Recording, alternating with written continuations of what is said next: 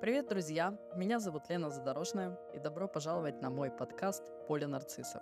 Совсем недавно мой муж предложил мне идею записать психоаналитический подкаст. Я так думаю, он решил, что не только он один должен страдать от моих ежедневных рассказов про перверсии или вторичные защиты. Но мне приятно, что моя аудитория может быть расширена. Сейчас помимо мужа в нее входит старшая дочь, мама, которая приезжает иногда, и я начинаю догадываться, почему она до сих пор не хочет окончательно переехать к нам в Португалию. Несколько очень терпеливых друзей и, конечно, клиенты, которые решили что-то почитать по психоаналитике, и у них появилось много вопросов. Но вернемся к подкасту. В своих фантазиях идеально было бы не только интересно рассказать о профессии, но и чтобы люди поняли, где, как и в чем можно применять эти знания. В каких-то ситуациях увидели бы себя со стороны, по-другому, а может быть даже нашли новые варианты решения собственных проблем. Я понимаю, это достаточно сложная задача, но с другой стороны, она мне этим и нравится, как, в общем-то, и психоаналитика. Сегодня я немного расскажу о себе и о чем примерно будут новые выпуски моего подкаста. Я фанат психоаналитического метода, как вы уже поняли, в психотерапии и в коучинге, и в какой-то момент своей жизни решила, что вот когда я вырасту, я обязательно стану психоаналитическим консультантом. Магистратура по психоаналитическому бизнес-консультированию стала отправной точкой. После ее окончания я пошла на программу британского университета Тависток.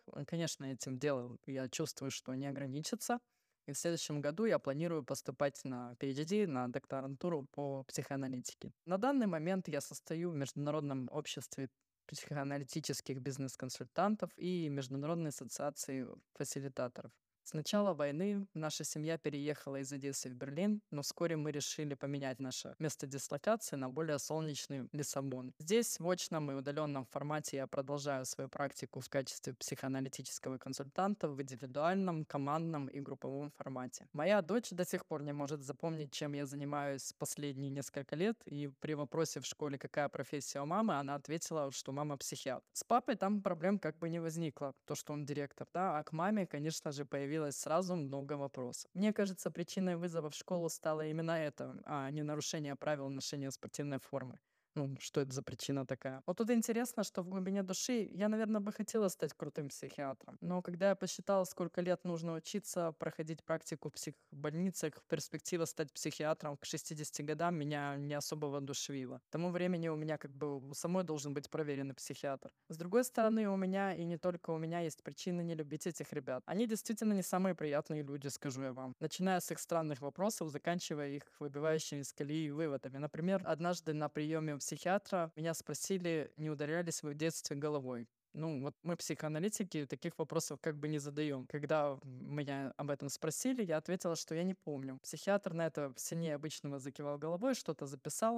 Лично мне это не особо понравилось. Кстати, психиатры еще могут говорить с вами и ни разу на вас не посмотреть, что тоже несколько расстраивает. Зачем так сильно стараешься выглядеть нормальным человеком? Вообще, наверное, я правильно поступила, что не выбрала эту профессию. Быть неприятным человеком не входит в мои планы. То ли дело психоаналитики. Очень спокойные, терпеливые ребята. Иногда пошутят, когда это уместно и вообще надо. Сидишь, а еще лучше лежишь на кушетке и не ждешь никакого подвоха. Как минимум, вы не уйдете с нашей консультации с диагнозом или списком нечитаемых названий лекарств. На приеме у психоаналитика вы делитесь своими трудностями, фантазируете, ассоциируете, а можете вообще ничего не говорить, и это у нас нормально. А представьте, что бы на это сказал психиатр. Мне кажется, все, что вообще угодно, от подозрения на социопатию до, не знаю, селективного мутизма. В общем, ничего хорошего. Но я думаю, что в школе мне надо все же объяснить, чем я все-таки занимаюсь, каким-то простым языком, не ссылаясь на Фрейда, Юнга или Лакана. И как психоаналитический консультант я постараюсь это сделать и в своем подкасте.